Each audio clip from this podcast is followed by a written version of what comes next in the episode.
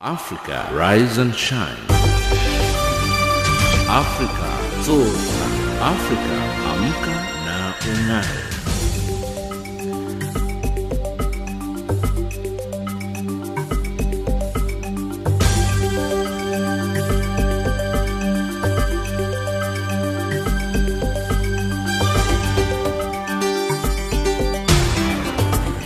Good morning and a very warm welcome to Africa Rise and Shine. This is Channel Africa from an African perspective coming to you live in Johannesburg, South Africa.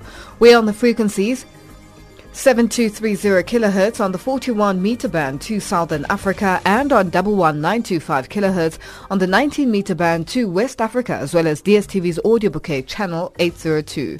I'm Lulu Gabu in studio with Anne Musa, Wisani Matebula and Figile Lingwati. In our top stories, in Africa Rise and Shine at this Cameroon's Constitutional Council will today proclaim the results for the month's presidential election, and South African leaders call for their country to rid society of corruption. In sports news, England rugby coach Eddie Jones believes it's simple to beat the Boks. But first up, the news with Ann Musa.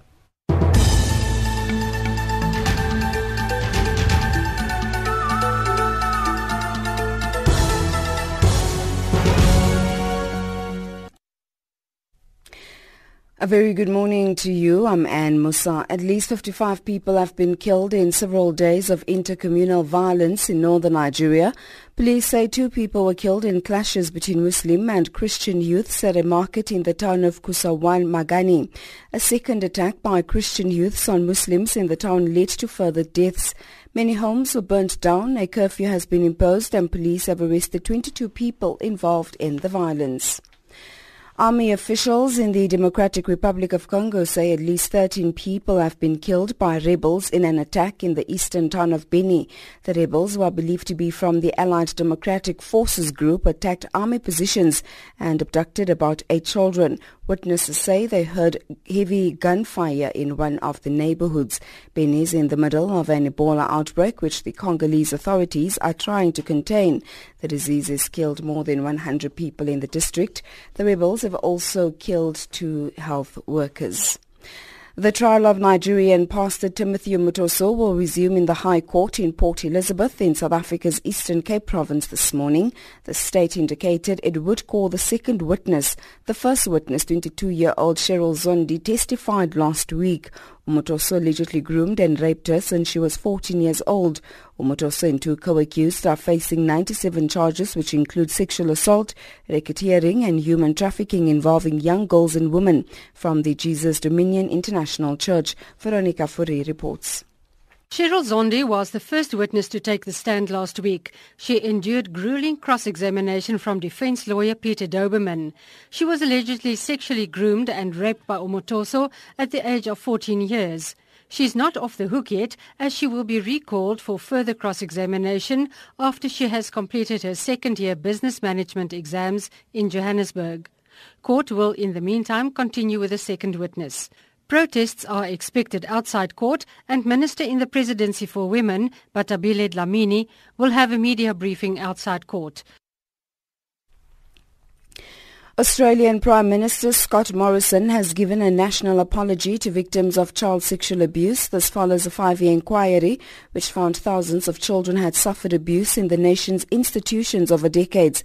The inquiry, which concluded last December, heard more than 8,000 testimonies from victims about abuse in organizations such as churches, schools and sports clubs.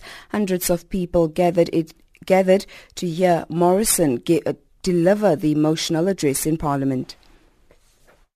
Why were the cries of children and parents ignored? Why was our system of justice blind to injustice? Why has it taken so long to act? Why were other things more important than this, the care of innocent children? Why didn't we believe? Today we dare to ask these questions and finally acknowledge and confront the lost screams of our children. And finally, Britain, France and Germany have condemned the killing of a Saudi journalist Jamal Khashoggi inside Saudi Arabia's consulate in Istanbul. In a joint statement, they denounced it in the strongest possible terms and are demanding an urgent clarification of the case. The Saudi Foreign Ministry says the whereabouts of Khashoggi's body were unknown. Saudi Arabia admitted last Friday that the journalist was killed inside its mission in Turkey during a fist fight. Many countries have questioned that account. That's the news headlines at 8.30 Central African Time. Africa, rise and shine. Africa, zorka. Africa, amka na unai.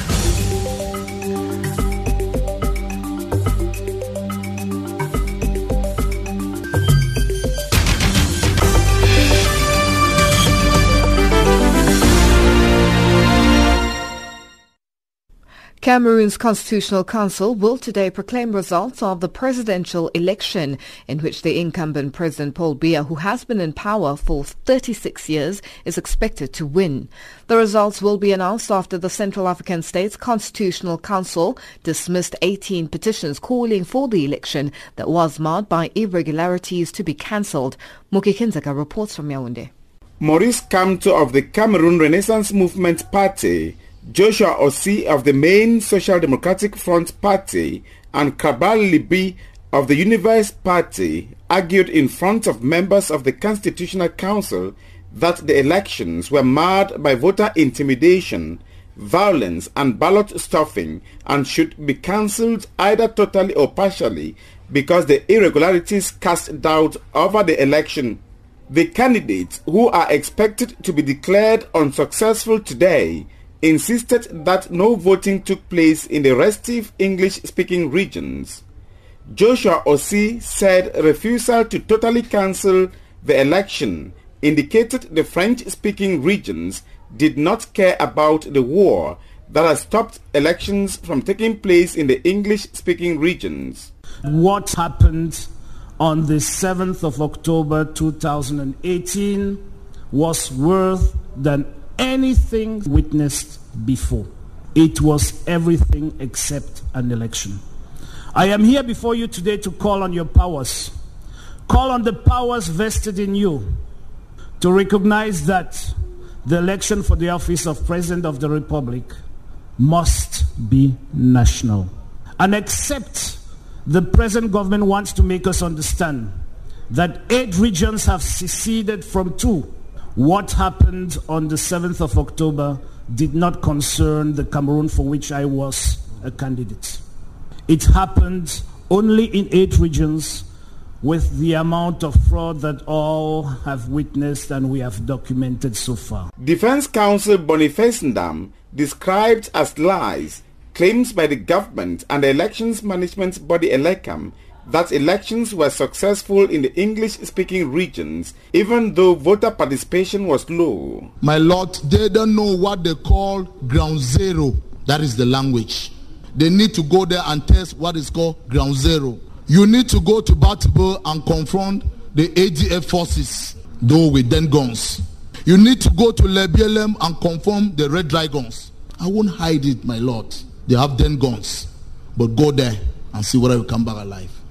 Joshua Osih called it a scam. This is why I urge that you render justice, not in the interest of one of the parties to this election, not in my own interest, but in the supreme interest of the Cameroonian people, and that you remind the government of Cameroon in your decision that the northwest and southwest regions are a full part of their one and indivisible Cameroon. The Constitutional Council rejected the 18 petitions and said the candidate had no evidence. Ngole Ngole Elvis of the CPDM party, accused of rigging, said opponents of President Paul Biya knew they did not win and just wanted to give an impression Cameroon is not a true democracy. Whether it's a low vote or a high vote, it's still a vote. If anyone denies it, I think that that is intellectual dishonesty. But for someone to go to the extent of condemning a society to the point where you say you are a society where you hope to make a useful contribution to make it go forward, To say that society is an apartheid society, I think that it borders on not only intellectual dishonesty, but a kind of um, uh, irresponsibility. Biya, who is expected to be declared winner today Monday, was prime minister for seven years, beginning in 1975, then became president following the resignation of the Central African State's first leader Ahmadou Ahidjo.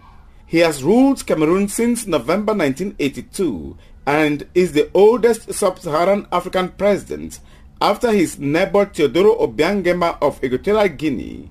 In 2008, Biya revised the 1996 constitution to remove presidential term limit, allowing him to contest and win the 2011 election. Reporting for Channel Africa, this is Moki Kinzeka in Yaoundé, Cameroon.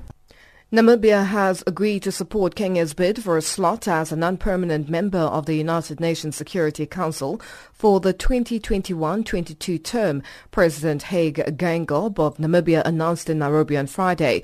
Geingob, who is in Kenya on a state visit, said the two countries enjoyed cordial relations and had confidence in Kenya's representation at the Security Council. President Uhuru Kenyatta said Kenya would use its term to push for reforms at the United Nations. Sarah Kimani reports. It was a welcome befitting a head of state, a guard of honor and a 21-gun salute. Talks between President Kenyatta and Geingob touched on bilateral relations between the two nations. Trade took center stage, as did Kenya's bid for a non-permanent seat at the United Nations Security Council. We have also, with my brother, reaffirmed our commitment to continued cooperation in global issues, within multilateral areas, including pushing for Africa's position in UN reforms. I am therefore aware that despite the excellent bilateral cooperation between Namibia and Kenya in various fields, trade activities have been very minimal. Politically, we are doing very well. But trading is Africa's case. We don't trade within Africa. Stringent visa rules between Kenya and Namibia were identified as one of the barriers to trade. While Namibian business people do not need to renew their visas every three months, while in Kenya it has been the opposite for their Kenyan counterparts. That has now been waived. Netumbo Nandi-Ndaitwah is the Foreign Affairs Minister for Namibia. We have people who want to come trade between Africa there's no complaint when the Europeans are coming, mm. but when it's Africans is when we see the threat. So we decide we are going to give them five years so that they can do their business without any hindrance.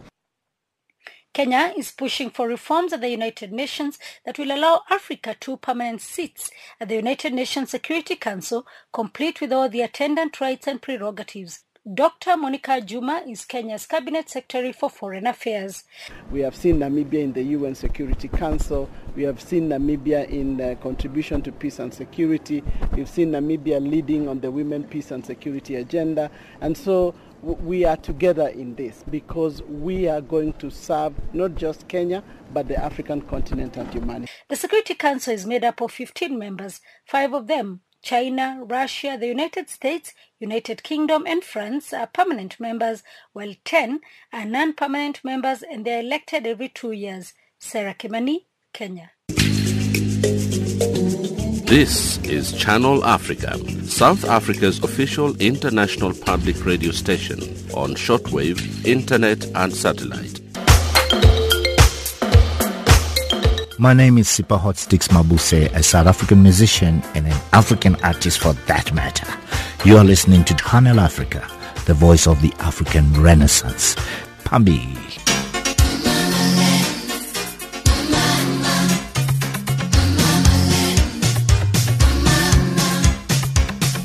My name is Yvonne Chaka Chaka from South Africa, but Africa is my home. You're listening to Channel Africa, the voice of the African Renaissance.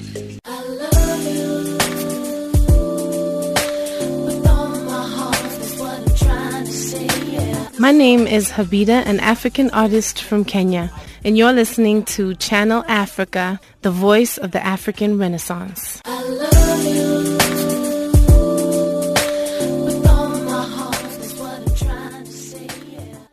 South African leaders have been called on to rid society of corruption. This as the country celebrated the 100th centenary birthday of struggle icon Albertina Sisulu under the theme A Woman of Fortitude yesterday in Johannesburg. Archbishop of the Anglican Church Reverend Thabo Makgoba has urged leaders to follow the discipline, value and integrity of Masisulu. Khomozo Mopulane attended the celebrations and filed this report.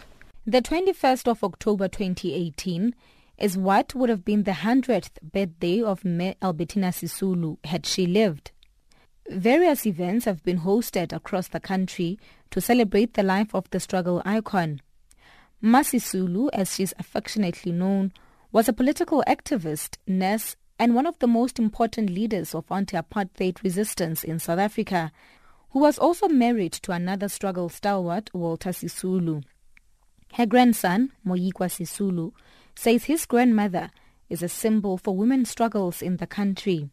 When we celebrate people like um, my grandmother, Albertina Sisulu, you celebrate her as a symbol, as a symbol of a broader movement, as a symbol and a representation of a broader collective. Her role stands out um, and symbolizes the role of women the role of women in the darkest hours of our uh, country's history and the strength and resilience that uh, was required to keep our communities intact. It is unfortunate that we and women continue to fight for such equality, not only in society at large, in the workplace, and um, of course, you know, with issues of um, domestic violence and violence in, uh, against women and children.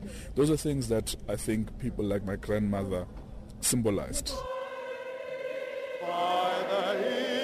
Delegates, dignitaries and members of the Sisulu family gathered at the Croesus Cemetery in Johannesburg early Sunday morning for a wreath-laying ceremony, thereafter celebrated her life in a special church service at the Holy Cross Anglican Church in Soweto. Archbishop of the church, Reverend Thabo Makgoba, called on the country's leaders to rid society of corruption.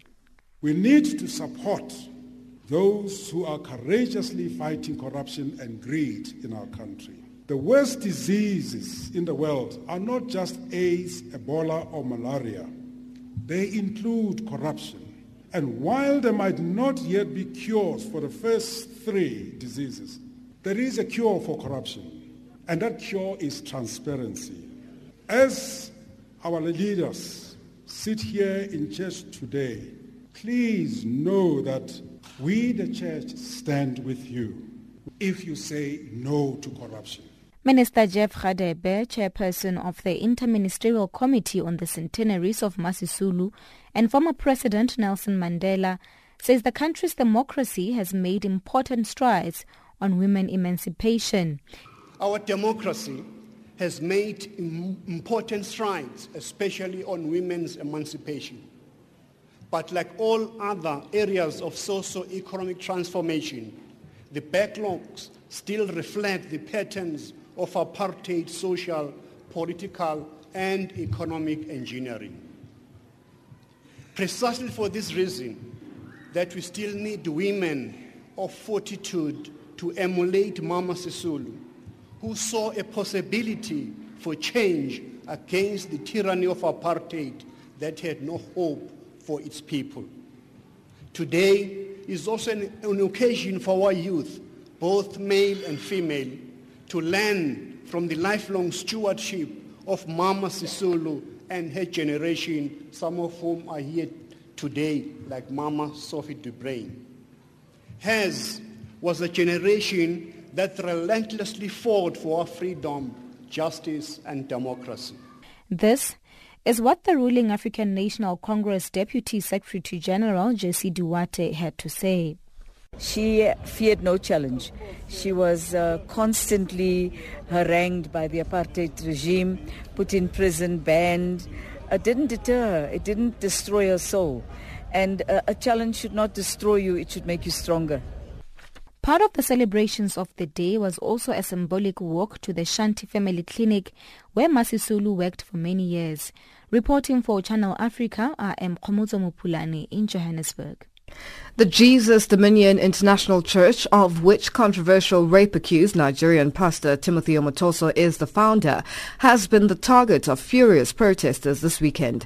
Various political parties and members of the public joined forces in a protest to have the church closed. They gathered in front of the church in South Africa's city of Port Elizabeth while a service was underway inside the church. They dispersed peacefully when the congregants left the building after a gathering of about two hours hours. Veronica Fourie reports. There was a strong police presence while various political parties and the religious fraternity in the Nelson Mandela Metro stood together against the alleged illegal activities of which the JDI Church is accused of. Several congregants dressed flamboyantly, including teenagers and young children, were entering the Jesus Dominion International Church the group of about 100 people was vocal about closing the church. Before dispersing, the crowd also vowed to have the large name board on the church building removed within a day. ANC Women's League coordinator Nontombi Maya says they condemn any form of patriarchy and want to save the women and girls who are part of the church by closing it. We've come to shut down. We're clear. We're shutting down the church. And we are not going to leave until such time we get a response from the church leaders. We want to get in.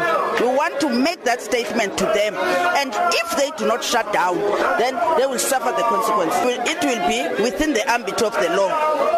Andile Kalane of the EFF says they condemn the illegal actions allegedly happening in the church and do not want to suppress the church members.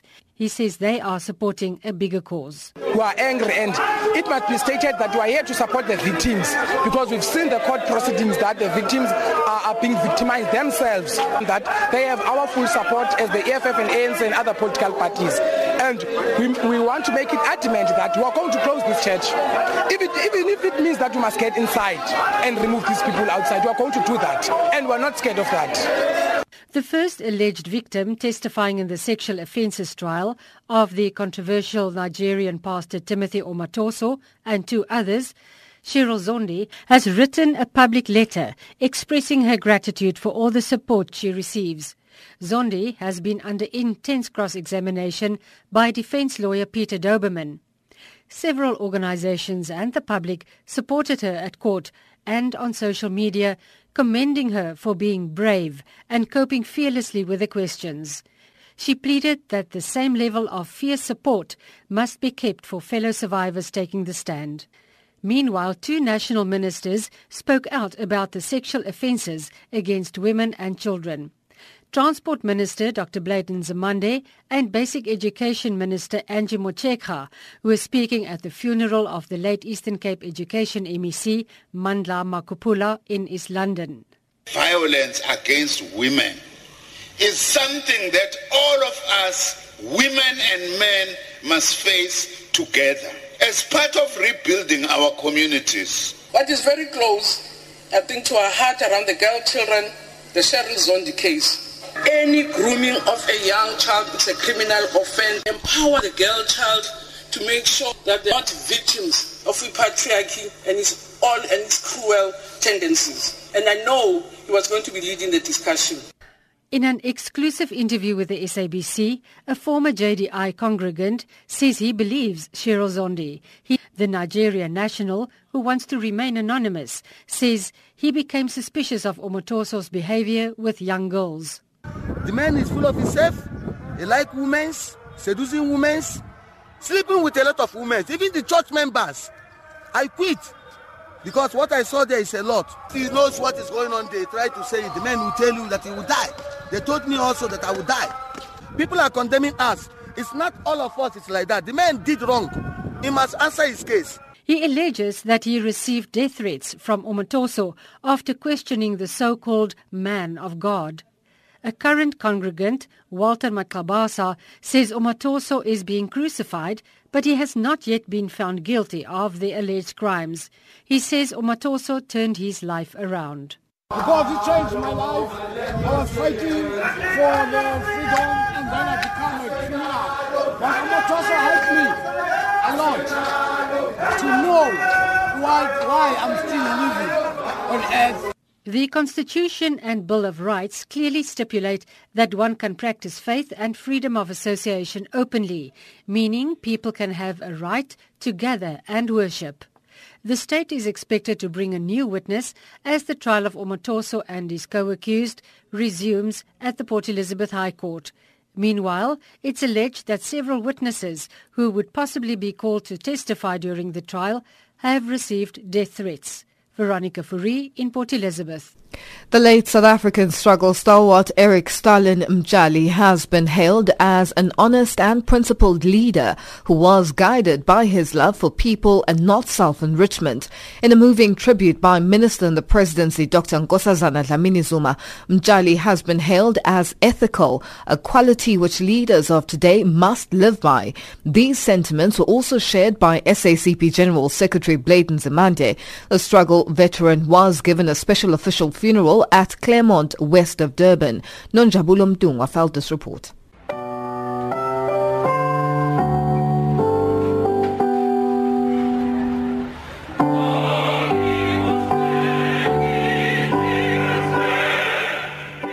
A send-off befitting a giant of the liberation struggle. People from all walks of life gathered to bid farewell to the man of steel as Eric Stalin Mtshali was known. The veteran once served in the ANC military wing Umkhonto weSizwe under the late Chris Hani. 84-year-old Stalin was also a trade unionist and he was one of the founders of the Den SACTU. Mtshali is the recipient of the National Order of Mendi in Silver, one of the accolades bestowed on citizens who have worked in the best interest of the country. Minister in the presidency, Dr. Nkosazana Dlamini Zuma, delivered the eulogy. She says today's leadership can learn from leaders like Mtshali. It is now upon us to pick up the spear and continue with the revitalization of our movement so that we may be united in action towards securing a better quality of life for our people. We owe it to his memory, we owe it to his dedication, we owe him a united and stronger organization in our country. Lala Ngokolo, Commissioner and Commander. SACP General Secretary Blade Nzimande decried the tendency by some leaders who he said see their involvement in the liberation struggle as an entitlement to loot state resources. Also, when we say goodbye to Babumcha, we need to remind ourselves that the fact that you were in the struggle against apartheid is not a license that today you must use your position in the movement or in government to loot and enrich yourself. Former President Jacob Zuma also paid a tribute to his lifelong friend and comrade Mtshali. He described him as an embodiment of a leader who never confused his roles as a communist and as an ANC member. Oyi-alliance nje kulokho ukuthi ube ewu-ANC eyikomanisi bekungaxabani lokhu kubaba umjali Mtshali's only daughter Lindiwe described his father as a loving and a kind man who cared for the community of Claremont. Lindiwe says she is grateful to have had a father who made his mark in the liberation struggle for freedom. At home, he was like any other ordinary father. Ours was a political home, and I thought this was what normal families were. It only dawned on me in grade 12 when my history teacher, during a lesson, ex- excitedly asked if he was my dad and he could come and give us a lecture. After the lecture, I was so proud of my father's role in the liberation struggle. Apart from the SACP, his brand was the pipe and the linen cap. If there is one main lesson I will take and honor him with, is the importance of patriotism to one's country. The World Federation of Trade Unions announced that it will honor Mtshali by naming a prestigious award to an outstanding trade unionist. I'm Nonjabulo Mtungwa in Durban. Across across the globe. Every second, there's always a breaking story. Koltanjoy for Channel Africa Radio in Ethiopia's capital, Addis Ababa. For Channel Africa, I'm Lilian Strobach reporting from the ICC in The Hague. Reporting for Channel Africa, I am Hilda Kekeloa in Zambia. Our cutting-edge and hard-hitting journalism leaves no stone unturned, giving you the whole picture every time. George Muhango Channel Africa, Blantyre. This is Lansana Fofana reporting for Channel Africa from Freetown. Reporting for Channel Africa in Harare, Zimbabwe, this is Simon Muchemwa. Reporting for Channel Africa, this is Moki Kinzeka in Yaoundé. From an African perspective, listen to Channel Africa in English, Kiswahili, French, Silozi, Portuguese, and Chinyanja, informing the world about Africa. Ntakwana Ngatani in Mohale's Hoek, Lesotho. Reporting for Channel Africa, Mwai Gikonyo in Nairobi. Join us every day and know what is happening around you. Channel Africa, the voice of the African Renaissance. Our headlines up next with Ann Musa.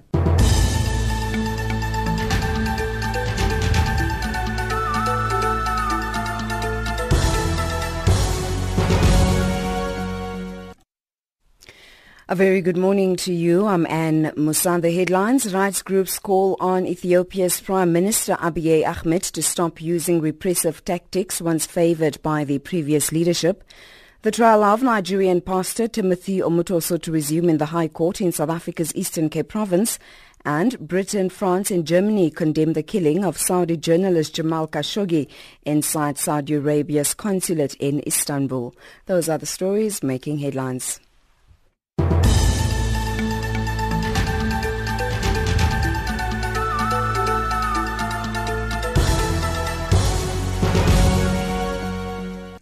The first ever Boys Assembly took place in Benoni, east of Johannesburg in South Africa yesterday.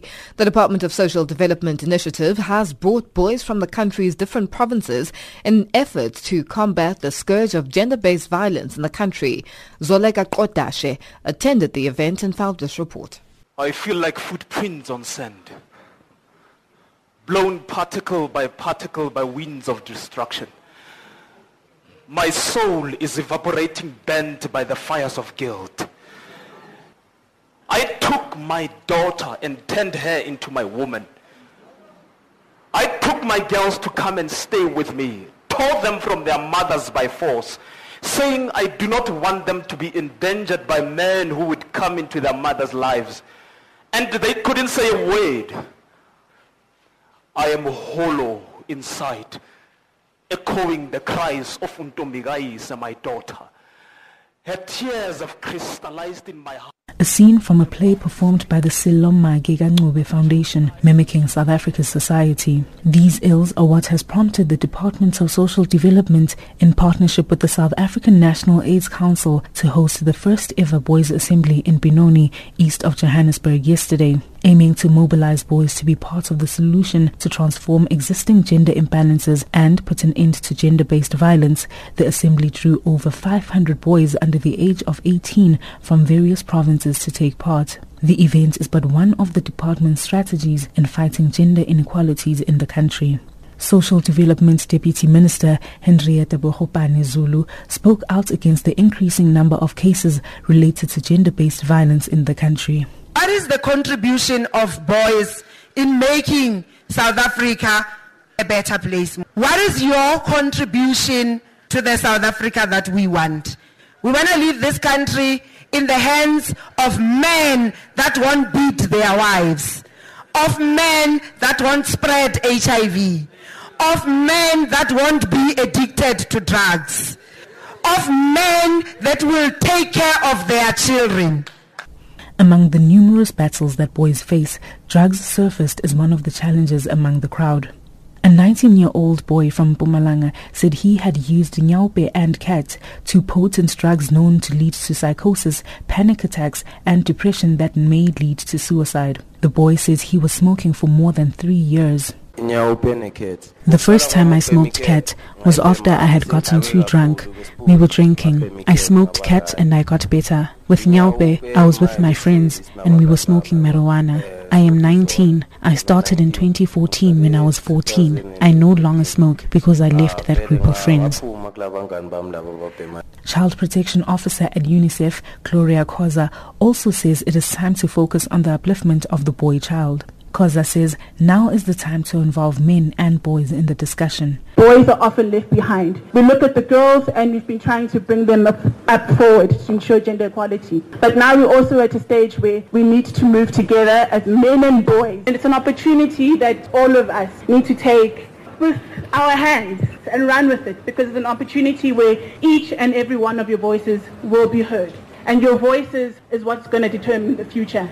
You are men here coming to champion change. The assembly also raised more questions about absent fathers in the country. While it was a learning experience for many, some of the boys disclosed information about their roles as fathers. Earlier this year, Statistics South Africa revealed in their 2017 recorded births report that just over 60% of children born in the country last year had no details of fathers recorded at the time of birth. These boys, with the eldest being 20 years old, shared their children's ages in the packed auditorium. Only a few of them are allowed contact with their children. My child is one year old. My son is two years old. My two children are 10 months. My daughter is two years old. My daughter is three years old. My son is two years and a half. My daughter is one year nine months. My daughter is two years old. My daughter, she's three months old. My son is two years old. The department has also invited the boys to a men's award ceremony on the 19th of November to celebrate male role models. Zolega Kotashe, Johannesburg.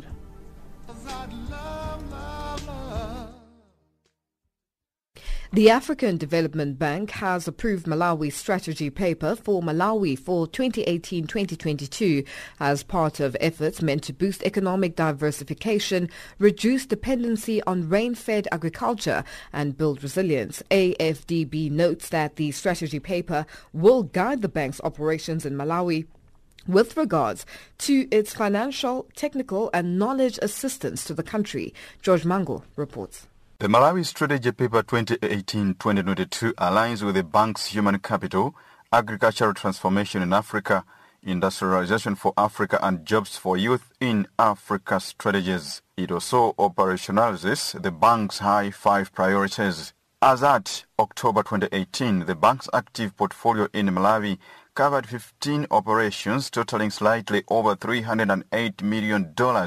Representatives of the bank say the Malawi Strategy Paper 2018-2022 will also modernize longest low levels of industrialization, infrastructure gaps in energy, lack of diversification, limited sources of export revenue, and low financial intermediation. The new five-year plan builds on the bank's previous Malawi Country Strategy Paper 2013-2017 and will advance corporate strategies and the country's most pressing development needs detailed in Malawi's Growth and Development Strategy 3. The African Development Bank observes that subdued agricultural output and increased maize import caused by two consecutive years of drought was responsible for the 2016 slump in economic growth to 2.7%. Malawi's economic growth, however, rebounded to 5.1% in 2017 owing to a recovery in agricultural production. The bank's interventions will thus build on ongoing positive developments in the domestic environment, driving economic transformation and small industry to support diversification and last decent and formal job creation.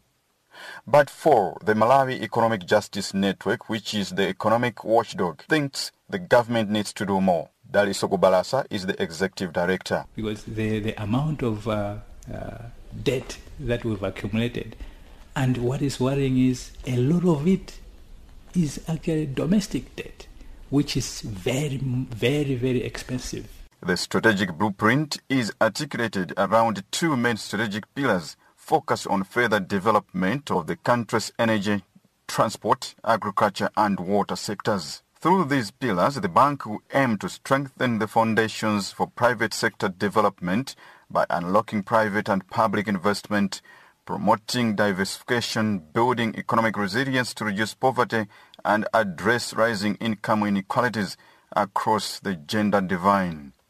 For Goodall Gondwe, Minister of Finance, Economic Planning and Development in Malawi, he remains optimistic, saying this is also enshrined in the country's current financial plan. had uh, done a lot of uh, efforts that uh, we were asked to do, and that it was likely that, that uh, the program was going to be approved. So I'm very happy that he has been confirmed. Now that uh, everybody is confirmed that uh, we are uh, we are now we now normalize the uh, economic situation, financial situation. We are really going to embark on a very very aggressive uh, growth uh, growth uh, path. We, try to get as much investment as possible so that the country can start growing more, more robustly. Malawi's strategy paper was developed through consultation with the government of Malawi, the private sector, civil society and other development partners. Based on these successful engagements, the government has expressed great bank participation in its knowledge management, transportation, macroeconomic and policy reforms agenda. The impact of the two upcoming events on the country's macroeconomic outlook, the 2018 population and housing census and 2019 elections have also been factored into the design of the country's strategy, according to the bank. Still more, Magins Executive Director Dalitso Kubalasa wants Malawi to refrain from donor dependency. There are concerns, huge concerns about debt. So when you've been hearing us talking about the debt, it's not just about getting their attention. It's about this, because this is something that we're passionate about. And part of the decision you know, point for the qualification as a HIPC, it was because there was a notion of uh, this, these strategies.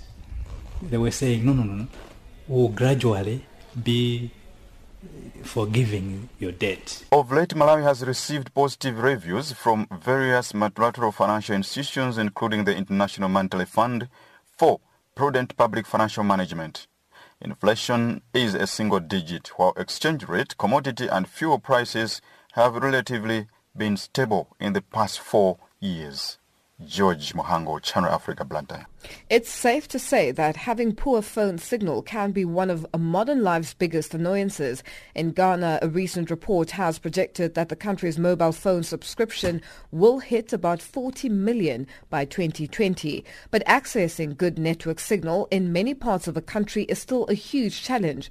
Residents in a remote part of northern Ghana have found an unusual solution to staying connected. The BBC's Thomas Naadi reports from northern Ghana. Belisinya is a two-hour drive from the northern regional capital, Tamale. It's a community of about 50 residents, and the majority of them have mobile phones. But it's been very difficult to make and receive calls here. 40-year-old Abubakar Al-Hassan lives here.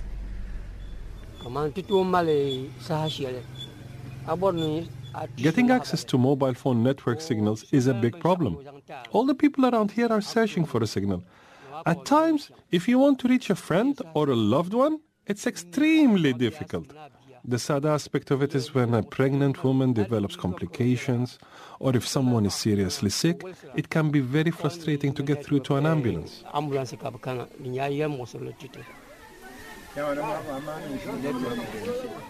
But the villagers have found an unusual solution to their connectivity problem. A big tree located in the heart of this village has become their lifeline. From afar, it looks like an ordinary tree serving as a meeting point for residents here to gather and socialize. But a closer look reveals something else. They are behaving a bit strangely. I can see about 20 people under the tree making and receiving calls. Some of them have tied their phones into branches of the tree. Others have climbed it in a desperate move to get network connectivity.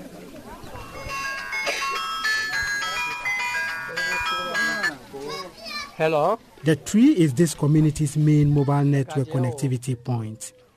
It's 3 p.m. local time and the search for mobile network begins.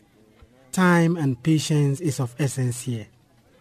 To residents, exactly how this seemingly magic mobile tree works is hardly important, but it's become a central beacon here. This tree means a lot to us. The whole village depends on it because it's the only spot we can get access to mobile network signals to make and receive calls. So we take proper care of the tree. If this tree should fall, this village is doomed. We cannot make phone calls in this village. We don't know why the calls frequently drop. This is the only spot we can make and receive calls.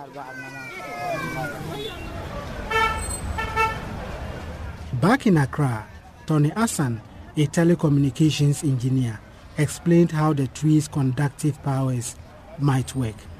Typically, such locations are quite far from a cell site, and so the community will feed off a reflector signal. That report by the BBC's Thomas Naadi. Our economics update up next with Wisani Matebula.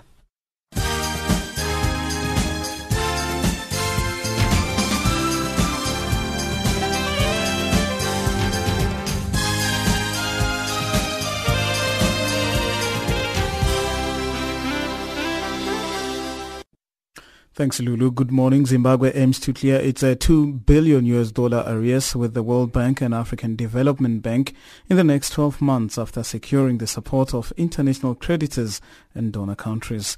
The Southern African country struggled uh, to access international credit since defaulting on its debts to global lenders two decades ago and running up areas of nearly 6 billion US dollars.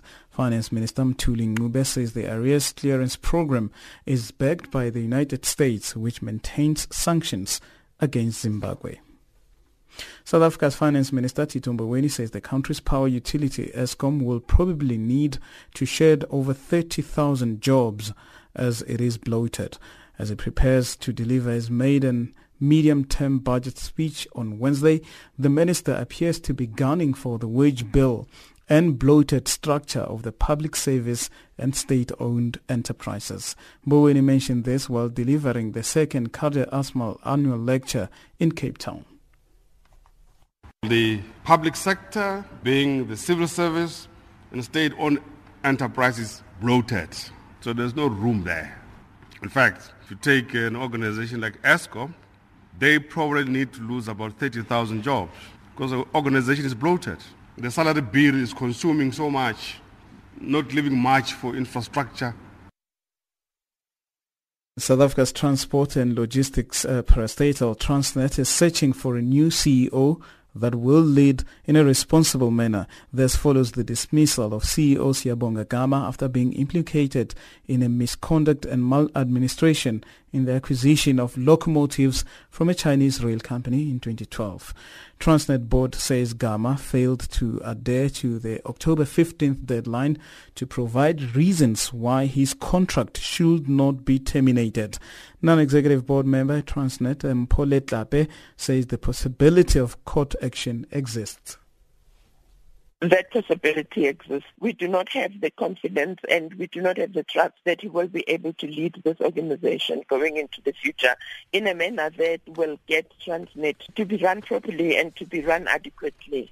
We are looking for somebody that will be able to discharge their fiduciary responsibilities, somebody that will lead the organization in a manner that really is no doubt that the person will take the organization to where it needs to get to. A hearing in the court case between MTN and Nigeria's central bank in a dispute over the alleged transfer of 8.1 billion US dollars of funds by the telecoms firm has been set for October 30th. MTN has denied claims that it depleted Nigeria's forex reserves. Nigeria is MTN's biggest market and accounts for a third of its annual core profit. The Nigerian Central Bank said its uh, counterclaim to the court that MTN contributed to depleting Nigeria's reserves through the purchase of uh, dollars via unapproved certificates. MTN has denied any wrongdoing.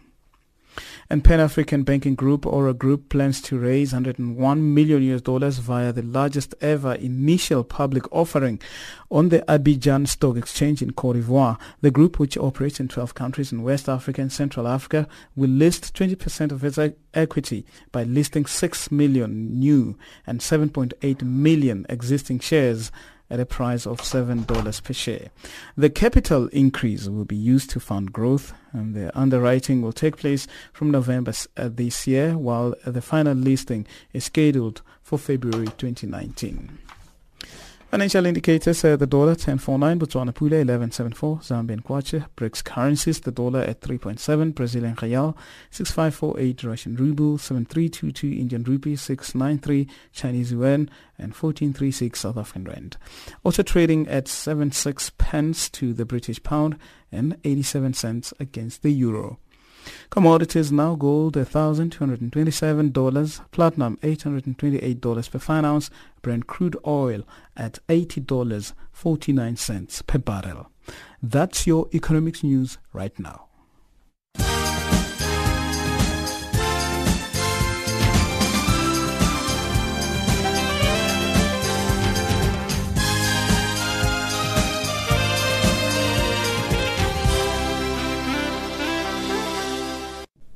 A sports update up next with Figile Ngwati.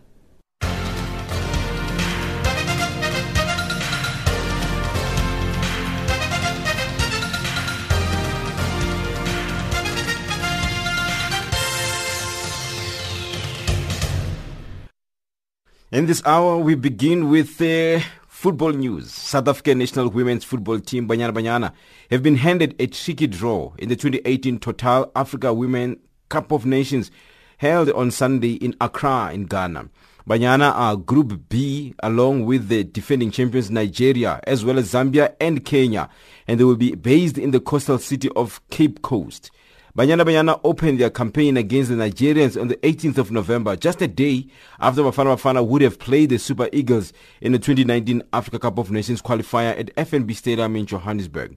In Group A, hosts have been drawn against Cameroon, Mali and Algeria in the Group A and will play their matches in the capital Accra. The tournament kicks off on the 17th of November with the Black Queens of Ghana up against Algeria at the Accra Sports Stadium. The top three teams will qualify for the World Cup to be held in France in June next year.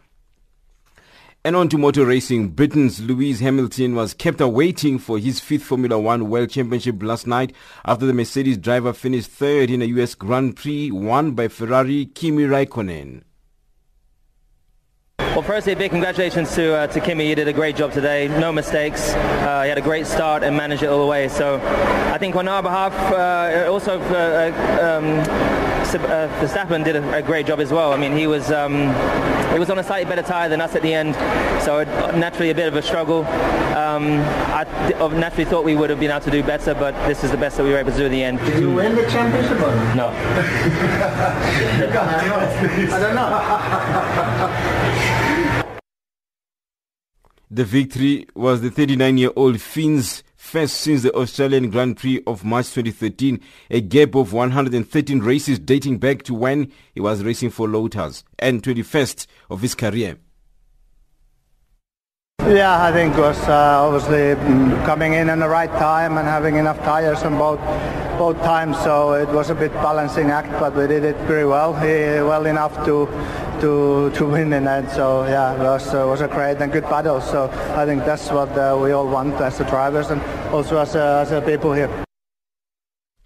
Rugby news England head coach Eddie Jones believes it's pretty simple to beat the Springboks as the two sides go head to head at Twickenham next month.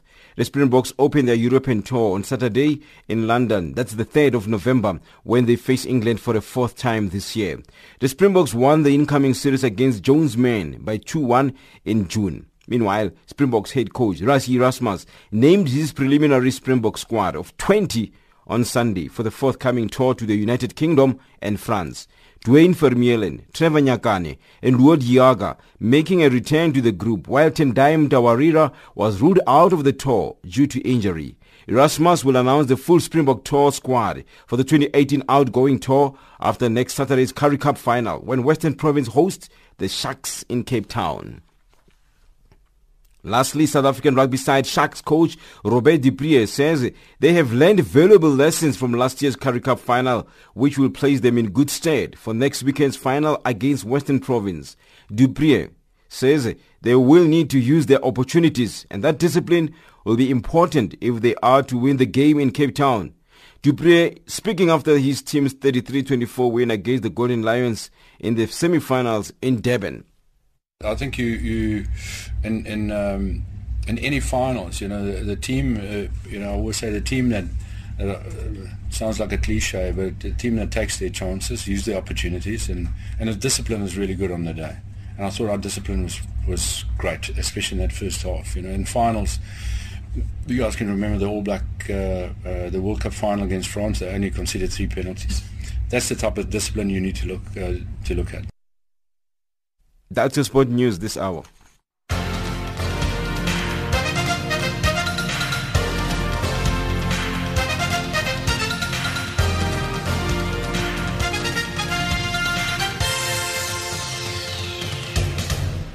Africa, rise and shine. Africa, zorka. Africa, amka na ung'are.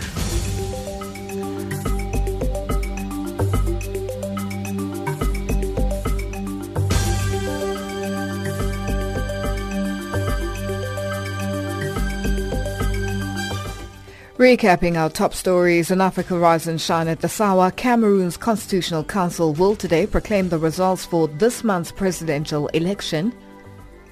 And South African leaders call for their country to rid society of corruption. That wraps up Africa Rise and Shine today. For myself, Lulu Gabu, producers Lebu Munamukhulu, technical producer Mary Edwards and the rest of the team, thank you for joining us. For comments about our show, send us an email at info at channelafrica.org tweet us at Shine Africa or WhatsApp on 277 63003327. Now taking us to the top of the hour for the news on the frequency 7230 kilohertz on the 41 meter band to Southern Africa is Bayete with a track titled Mangwane.